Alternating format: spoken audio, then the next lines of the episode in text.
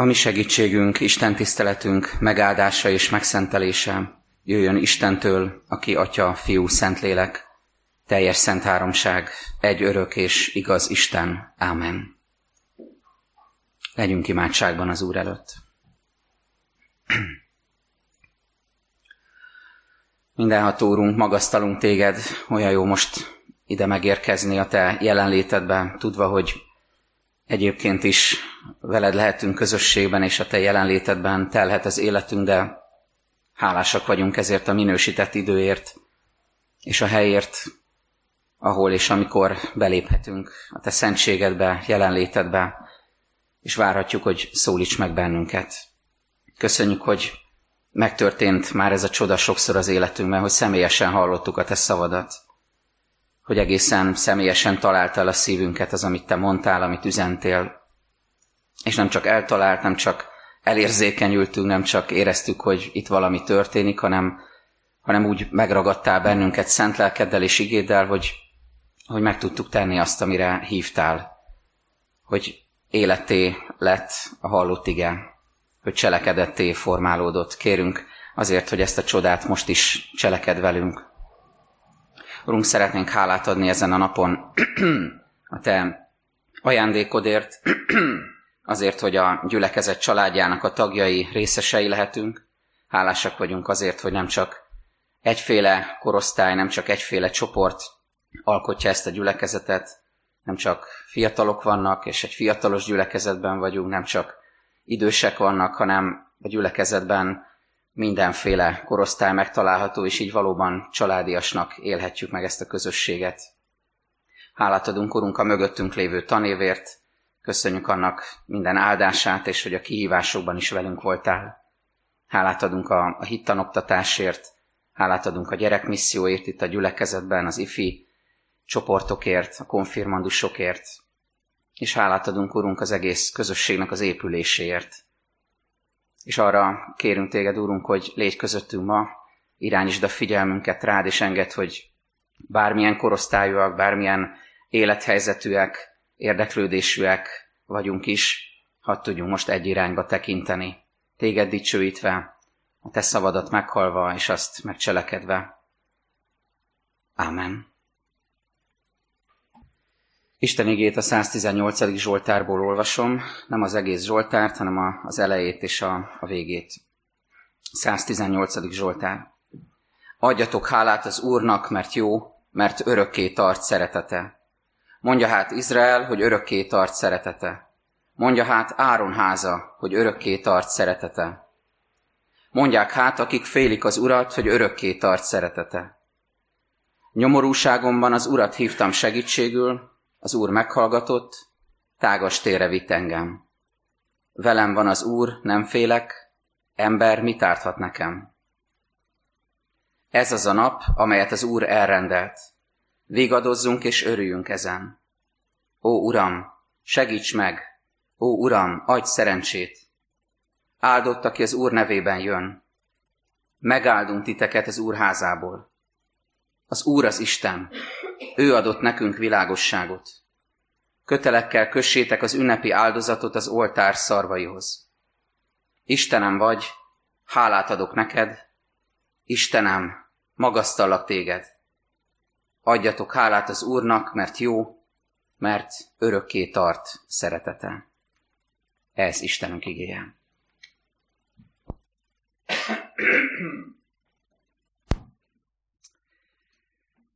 Ahogy említettem, ma van a hittanos évzáró Isten tiszteletnek a napja, és 10 órakor szabadtér Isten tiszteleten fogunk a gyülekezet egész közösségével, családjával hálát adni a mögöttünk lévő tanévért, a hitoktatókért, a gyerekmisszióban szolgálókért, a pedagógusokért tágabb értelemben, azokért is, akik a gyülekezetünk tagjai, és mindenki másért is, akik óvodákban, iskolákban, bölcsödékben dolgoznak. Hálát adunk a fiataljainknak, a gyermekeinknek a, a lelki fejlődésért, előmeneteleért, nem csak a, azokért a jegyekért, amik bent vannak a bizonyítványban, amik valamilyen képet mutatnak, hanem sokkal inkább azért, ami bennük végbe mehetett és reménység szerint növekedést mutathatott. És így kérjük el együtt a, a folytatást, a nyarat és a, a következő tanévet is az Úrtól. Arra gondoltam, hogy az, hogy a gyülekezet élete, lélegzése igazodik a tanévrendjéhez, bár van egy egyház év, ami adventől adventig tart, van egy naptár év, ami januártól decemberig tart, de mégis a gyülekezet működése az inkább igazodik a tanévrendjéhez. szóval ez, ez az igazodás, ez mindig emlékeztet minket arra, hogy bár nem ülünk már talán felnőtt fejjel be az iskolapadba, talán néha még egy, egyesekkel ez előfordult tanulnak valami, de alapvetően már nem így van. De mégis a hívő ember életének ez a ritmusa. Vannak szorgalmi időszakok, mondjuk így, idézőjelbetéve, amikor Isten tanít bennünket. És most egy kicsit, ha visszaemlékezünk erre az elmúlt tanévre, akkor felelevenedhet bennünk egy-egy tanítás, egy-egy ige, egy-egy gondolat, ami megragadott bennünket, ahogyan vezetett minket Isten. Voltak sorozataink is, lehet, hogy emlékeztek még erre, volt egy csendről szóló sorozat, volt egy Jónás könyvéről szóló sorozat, szóval Isten tanított minket ebben a szorgalmi időszakban. Egy-egy csöndes pillanatban érdemes visszagondolni arra, hogy mi az, amit ebből tényleg megtanultunk, és elkezdtünk megcselekedni.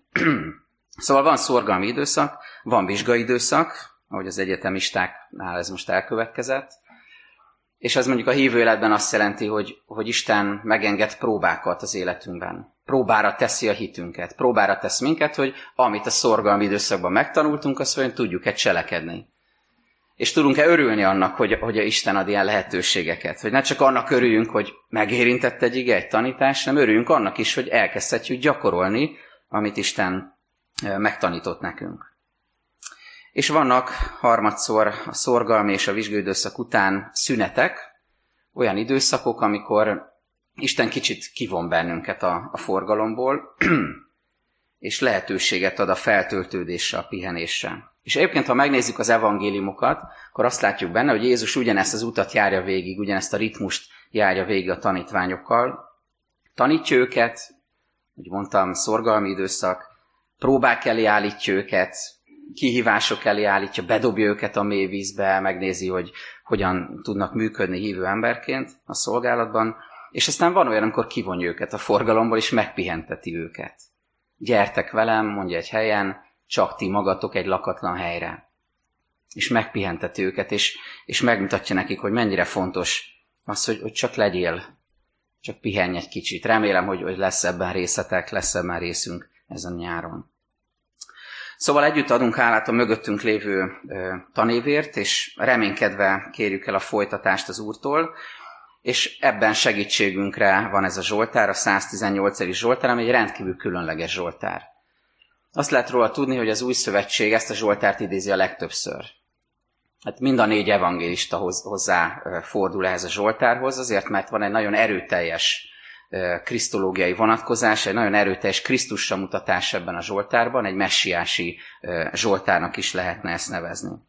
Különleges tehát ez a Zsoltár, sokat idézi az Új Szövetség, az evangéliumok, és ebből szeretnék három egyszerű üzenetet elétek hozni most ezen a napon.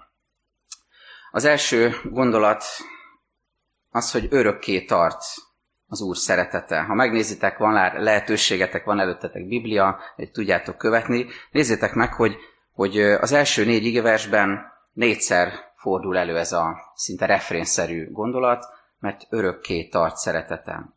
Majd fogjuk látni, hogy kiket szólít meg ezzel a Zsoltár írója, de rögtön most hadd mondjam, hogy, hogy ez nem egy üres, kegyes frázis. Tehát nem arról van szó, hogy a Zsoltáros minden mondat végére oda bigyezti ezt, hogy olyan vallásosabbnak tűnjön, mert örökké tart szeretete. Egyébként a, csak zárójában mondom, hogyha megkeresték a 136. Zsoltárt, 26 igevesből áll, és mind a 26 igevesnek a végén ott van ez a kifejezés, hogy mert örökké tart szeretete. Ott a Zsoltáríró végigveszi, hogy Isten hogyan teremtett, hogyan hozta ki a népét a fogságból, milyen csodákat tett, és minden mondat végén ott van, mert örökké tart szeretete.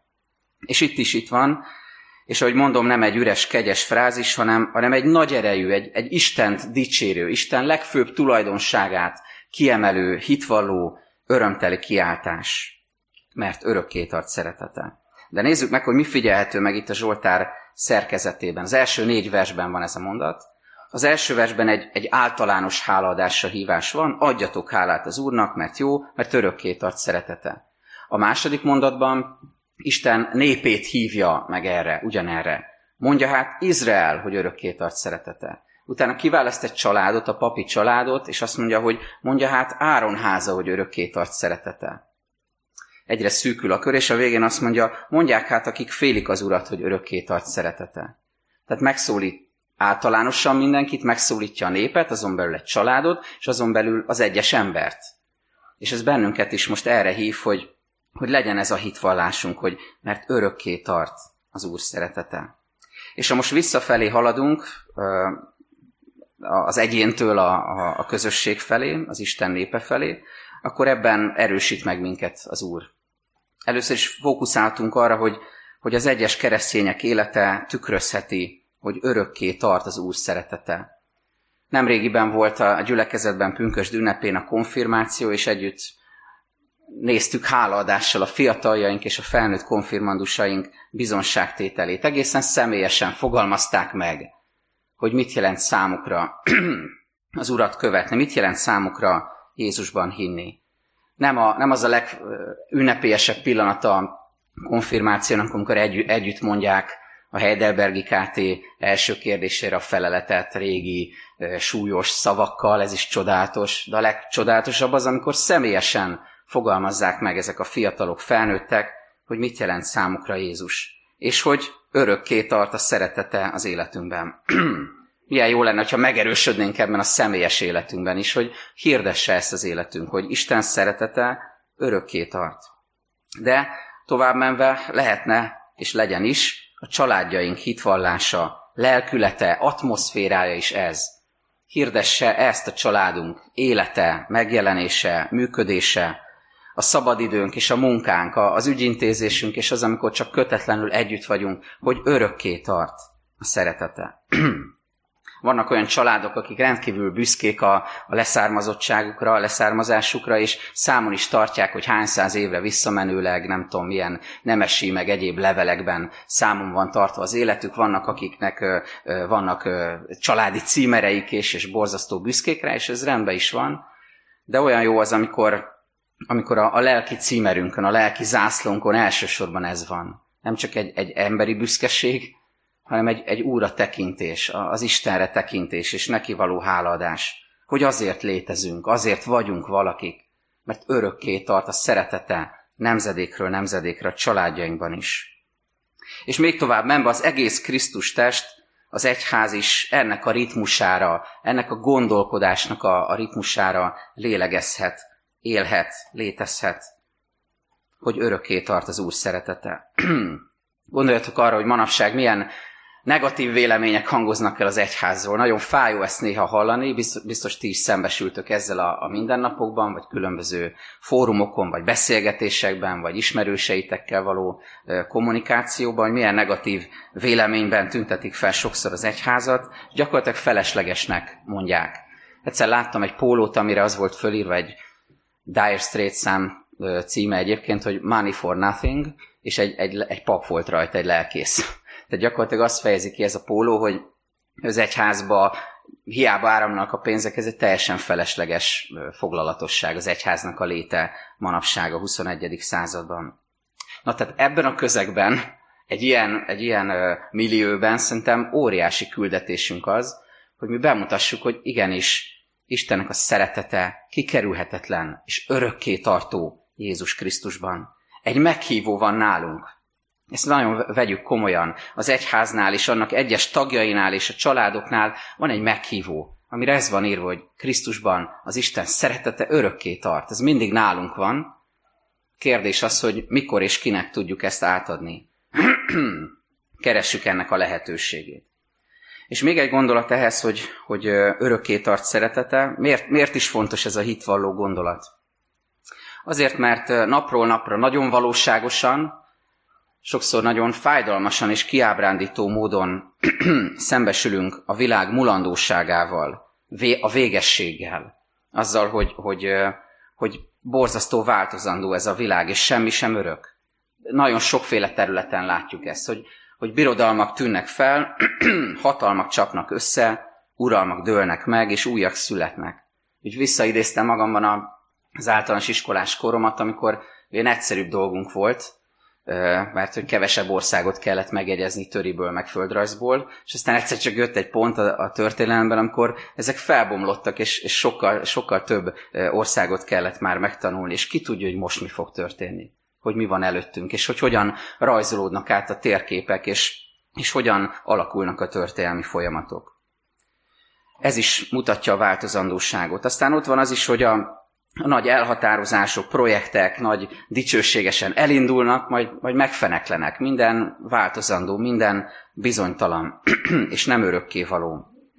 Vagy a nagy ünnepélyes fogadkozások után tanúi vagyunk hűtlenségnek, eltávolodásnak, szövetségek, házasságok, kapcsolatok felbomlásának, és még a, a tárgyi világunk is egyre inkább a, a mulandóság képét mutatja. Hogyha régészek előásnak egy tízezer éves tárgyat, akkor néha azt érezzük, hogy, hogy ez maradandó, mint, mint az, amit, ami ma készül. Tehát, ma készül egy, egy, egy tárgy, egy műszaki használati tárgy, akkor 5-10 év múlva már, már szervizelni kell, vagy ki kell dobni. És itt jutott eszembe a, a gyerekkoromnak, meg kicsit a felnőtt koromnak is egy jelképe a hajdú mosógép. Lehet, hogy volt hozzá szerencsétek, ami kicsit így a, a családunkban is annak a szimbólumává vált, hogy bezzeg a hajdú mosógép, az sose romlik el. És valahogy így is van, de most a minap hallottam egy, egy ismerősnél, hogy egy, még a hajdú mosógép is elromlott, már nem tudom, 40 éves volt, de azt is már, már ki kellett dobni, mert menthetetlen volt. Tehát még a hajdú mosógép sem örök életű, semmi sem az, semmi sem örökké tartó. És ebben a korban, ebben a közegben, amikor a birodalmak, eszmék, szövetségek, nekibuzdulások, tárgyak tönkre mennek és nem örökkévalók, létszükséglet az, hogy mi tanúskodjunk az egyetlen örökkévalóról. Hogy szükségünk van valakire és valamire, aki és ami nem szűnik meg. Ahogy a Mózes találkozik az Úrral a, a csipkebokornál, olyan szembe találja magát Istennel, és azt mondja neki, kérdezi tőle, hogy, hogy ki vagy te, mit mondjak, hogy, hogy ki küldött. És azt mondja, vagyok, aki vagyok. És amikor Isten azt mondja, vagyok, aki vagyok, nyelvtanilag, teológiailag az van benne, hogy, hogy én az örökké való vagyok. Voltam, aki voltam, vagyok, aki vagyok, és leszek, aki leszek. Jézus Krisztus tegnap és ma, és mindörökké ugyanaz. Mózes ezzel az Istennel indul útnak, és mi is ezzel az Istennel Jézus Krisztusban indulhatunk útnak. Bármit hoz ez a nyár, ami most előttünk van, bármit hoz ez az év, ami ránk vár. Az első gondolat tehát ez, amit hirdethetünk a személyes életünkben, a családunkban, a gyülekezetünkben, az egyházban, hogy örökké tart szeretetem. A második, tágas térre vitt engem, mondja a Zsoltár az ötödik versben. Az úr meghallgatott, tágas térre vitt engem. Én nagyon szeretem ezt a bibliai fordulatot, ezt a kifejezést, hogy tágas tér. Én nagyon felszabadít, tele van örömmel, tele van lehetőséggel, amikor ezt ízlelgetem és, és elképzelem, kicsit becsukom a szám, és elképzelem, hogy kilépek egy tágas térre, ez, ez nagy örömmel tölt el. Gondoltok arra, hogy nem kell ahhoz klaustrofóbiásnak lenni, hogy mondjuk egy, egy szűk liftben, ahol bezsúfolódunk páran, vagy egy, egy tömött buszon, vagy metrón, alig várjuk már, hogy kiszabadulhassunk. Vagy a Covid idején alig vártuk, hogy levehessük a maszkot, és kimehessünk, és szabad levegőt szívhassunk ott van a vágy az emberben, hogy tágas téren járjon, hogy, hogy korlátlan lehetőségei legyenek. Két gondolatot hoz elénk ez, a, ez az ige, hogy tágas tére vitt engem. Az egyik, hogy ne a korlátaidra fókuszálj. Mert hogyha van némi önismeretünk, egy kis rálátásunk az életünkre, akkor bizony tisztában vagyunk a korlátainkkal tisztában vagyunk azzal, hogy, hogy testi vagy fizikai értelemben mik a korlátaink, meddig tartunk, hogy mit bírunk még, mit, mi az, amit még be el tudunk vállalni. Tisztában vagyunk a képességeink, a talentumaink korlátaival. Például valamelyest megtanultam gitározni az évek során, de arra nem vállalkoznék, hogy kiálljak elétek és elkezdjek csellózni, mert érzem, hogy ez, ez itt vannak a korlátaim, ezt biztos nem tudnám megtenni. Tisztában vagyunk a, a lelki teherbíró képességünk korlátaival. Tisztában lehetünk azzal, hogy milyen érzelmi helyzet mit hoz ki belőlünk, és, és me, meddig tudunk elmenni ezekben a helyzetekben, vagy hol van az a pont, amikor leblokkolunk, és képtelenek vagyunk funkcionálni. Hogy mit tudunk vállalni, és mit nem, hogy meddig tartanak az időbeli és anyagi képességeink, ezekkel nagyjából tisztában lehetünk. De én azt látom, hogy néha túlságosan is korlát fókuszú a gondolkodásunk és a látásunk. És arra figyelünk, hogy mit nem lehet. Hogy mire nem vagyok képes, mire nem vagyok alkalmas, hogy mitől fosztott meg az élet. Hogy mitől fosztottak meg mások, mi az, amit elvettek tőlem. Mi az, amit elmulasztottam, mire nem elég az anyagi tehetségem vagy az időm. És ez a Zsoltár arra hív, hogy ne erre fókuszálj, ne arra, hogy, hogy mi az, ami, ami nincsen, ami, ami, amiben korlátozott vagy.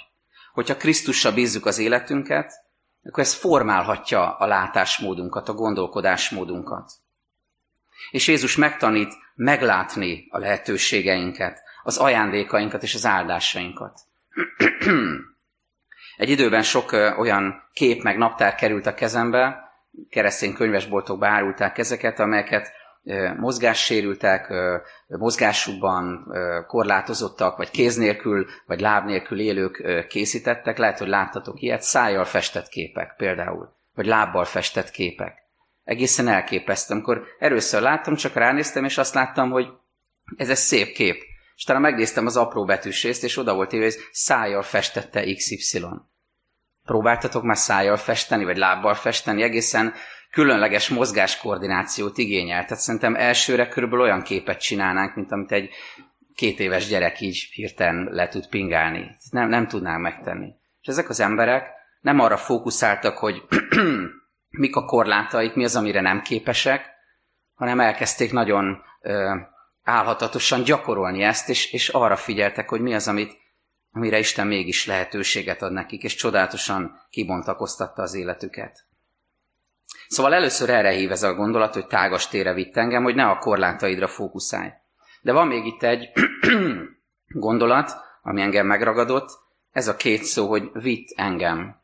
Hogy nem azt írja a Zsoltáros, hogy egyszer csak a tágas téren találtam magam, vagy egyszer csak a tágas tére sodródtam ki, hanem nagyon világosan rögzíti, hogy Isten az, aki a tágas térre visz bennünket. ő az, aki megadja a lehetőséget. És itt eszünkbe juthat az, ahogyan Jézus értünk cselekedett, és tágas teret nyitott számunkra. Amikor Jézus meghalt, azt olvassuk, hogy a kárpit ketté hasadt, és lehetőséget biztosít ezáltal nekünk Jézus, hogy belépjünk a szentek szentjébe, hogy belépjünk az Atya jelenlétébe, hogy Istennel legyünk közösségben. Jézus Krisztusnak a, a kereszt áldozata az igazi tágas térre visz ki bennünket, a lelki értelemben és ezt elfogadhatjuk tőle most egy nagyon bátorító üzenetként. És ezáltal az élet minden területén kinyílhat számunkra a tér, hogyha beléphetsz az Atya jelenlétébe, Krisztus áldozata által, szabadon, korlátok nélkül, akkor igazán kinyílik számodra a tágas tér, és igazán hálát adhatsz ezért.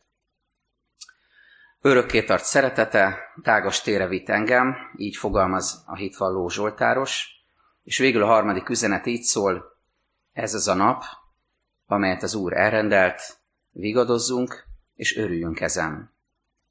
Talán tudjátok, néhányan van is egy ilyen nevű rendezvény, illetve kezdeményezés, ez az a nap, dicsőítő alkalmakat szoktak szervezni, most nyáron is lesz egy ilyen nagyszabású rendezvény a, a Puskás ö, stadionban. Ö, de de ez, ez, hogy ez az a nap, ez valami nagyon mély üzenetet fejez ki számunkra. A 118. Zsoltáról azt írják a, a Biblia magyarázók, hogy valószínűleg az utolsó vacsora elmúltával, amikor befejezte Jézus a, annak a liturgiáját, és elmondta, hogy mi fog vele történni majd a kereszten. Utána zsoltárokat énekeltek a, a, a tanítványok és Jézus, és többek között ezt a zsoltárt is énekelték. Máté 26.30, miután elénekelték a zsoltárokat, kimentek az olajfák hegyére a hallér zsoltárokat, az ezt megelőző énekgyűjteményt énekelték végig, és végül a 118. zsoltárt. És csak egy pillanatra, mielőtt tovább mennénk az üzenetbe, fölhívnám erre a figyelmet, hogy nem nagyon sok hely van, nem néztem meg az egész evangéliumot most ilyen szemmel, de nem nagyon sok hely van szerintem, ahol kifejezetten arról beszél a Biblia, hogy Jézus énekel. Mert hogy itt ezt olvassuk, hogy Jézus a tanítványaival együtt énekel, Isten dicsőíti, és ez annyira jó, annyira szép, hogy látjuk Jézust az élet minden területén, többek között az énekkel való dicsőítésben is. De miről van itt szó? Gondoljatok arra, hogy nagy csütörtök éjszakáján vagyunk, amikor Jézus arról beszél, hogy mi fog vele történni. a megváltásunk napjának az előestéje, majd a hajnala, ez, ez az időszak. És Jézus énekli ezt a Zsoltárt, a 118-at a tanítványaival együtt. Többek között ezt, velem van az Úr, nem félek, ember mit árthat nekem? Gondoltatok már erre, hogy, hogy Jézus szájából hogyan hangozhatott ez a, ez a Zsoltár, ez az imádság, amikor éppen arra készült, hogy odaadja az életét értünk. Hiába ostorozták meg, hiába köbdösték le, hiába hamis vádakkal próbálták őt elítélni, hiába a megalázó, gúnyos eljárás, hiába a fájdalmas, gyötrelmes kereszthalál. Azt mondja, velem van az Úr, nem félek, ember, mit árthat nekem? És aztán az egész Zsoltárnak a második fele erről beszél, hogy az a kő, amelyet az építők megvetettek, az lett a sarokkő. Az Úrtól lett ez, és csodálatos a mi szemünkben, és ezután mondja a Zsoltáros, hogy ez az a nap, amelyet az Úr elrendelt. Vigadozzunk, és örüljünk ezen. Értjük, hogy megjövendőli ez a Zsoltár előre azt, ami, amit Jézus értünk tesz. És ő maga is elénekli ezt a Zsoltárt, mielőtt feláldozná ő magát értünk a kereszten. Megszólalt tehát ez a győzelmi jelentés, ez az a nap, de vajon mi ennek a jelentése, jelentősége ma számunkra? Amellett, hogy az volt az a nap, amikor Jézus megváltást szerzett nekünk. De mit jelent ez ma, hogy ez az a nap, amelyet az Úr elrendelt? Megint a fókuszra hívnám fel a figyelmünket, figyelmeteket, hogy nagyon sokszor arra fókuszálunk, hogy hogy majd valami fog velünk történni. Hogy majd holnap lesz ez a nap. Nem azt mondjuk, hogy ez az a nap, hanem hogy majd holnap lesz az a nap.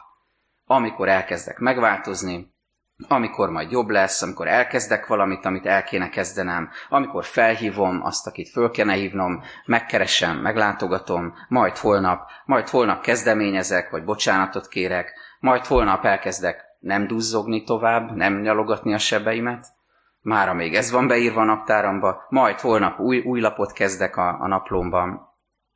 És egy kicsit ott van a, a kereszténység gondolkodásában ez, hogy, hogy majd a mennyben jobb lesz. Ez mondjuk nem a holnap, bár ki tudja, de így a távolba tekintünk, és azt mondjuk, hogy majd holnap, majd, majd a mennyben jobb lesz. És ezzel szemben a Bibliánk az a tanítása, hogy ez az a nap, amelyet az Úr elrendelt. Ezzel szemben azt tanítja a Biblia, hogy, hogy az Isten országa közöttetek van hogy itt van Isten köztünk, hogy ma van az a nap, amikor valami történhet az életünkkel.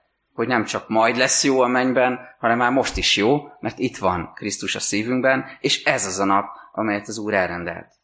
A kérdés az, hogy mit tudunk ezzel kezdeni. Most amikor csöndben leszünk, akkor imádkozzunk ezért. Hogy az Isten lelke vezessen, mutassa meg ezen a napon önmagát Krisztusban nekünk személyesen, és a mi személyes utunkat, lehetőségeinket, a tágas térnek a kinyílását. Mutassa meg nagyon világosan, hogy mit jelent ma neked személyesen, hogy ez az a nap, amelyet az Úr elrendelt. Ámen. Imádkozzunk.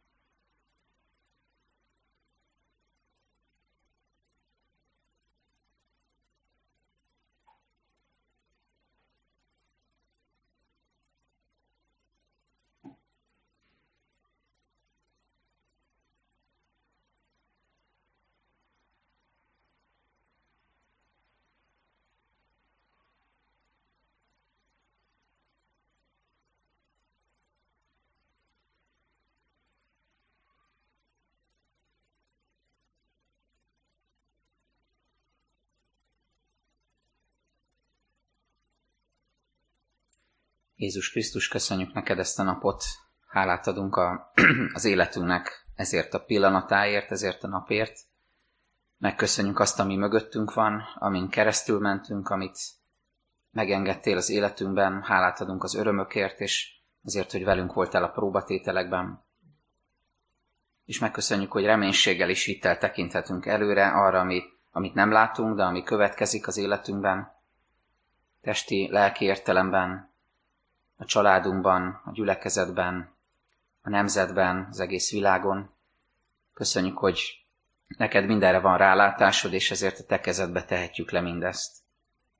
Urunk, hálát adunk azért, hogy most elsegítesz minket erre, erre a biztos látásra és erre az örömteri hitvallásra, hogy, hogy a te szereteted örökké tart, hogy te, a te terved, a te akaratod az az életünkkel, hogy ne legyünk beszűkültek és korlátoltak, korlátozottak, hanem tágas téren élhessük az életünket szabadon és, és felszabadultan téged dicsőítve. És köszönjük, hogy emlékeztettél minket arra, hogy, hogy ezt a napot kell megragadni. Ez az a nap, amelyet te elrendeltél Jézus Krisztusban. Urunk, imádkozunk a betegeinkért, azokért, akik nagyon súlyos állapotban vannak, vagy éppen műtét után, vagy műtét előtt vannak. Kérünk, hogy áld meg őket, és adj nekik mielőbbi felépülést, felgyógyulást. Hálásak vagyunk a, a gyógyulások híreiért, és, és könyörünk azokért, akiknek az állapota pedig rosszabbodott, vagy, vagy éppen válságos. Kérünk, hogy légy azokkal, akik gyászolnak, akik emlékeznek elhunyt szeretteikre. Kérünk, hogy áld meg a, a tanévzárásra készülő gyerekeket, családokat, pedagógusokat, adj erőt, adj türelmet, odafigyelést minden feladatra, és enged, hogy ne csak az adminisztrációról szóljon mindez, hanem, hanem az emberről, az egyes emberről, ahogyan te is személyesen figyelsz oda ránk. Köszönjük, Úrunk, hogy a kezedbe tehetjük az életünket, és nagyon hálásak vagyunk a gyülekezetünkért. Köszönjük, hogy meghallgattad az imáinkat, és kérünk, hogy hallgass meg bennünket most, amikor együtt emeljük a szívünket hozzád közös imádságunkkal.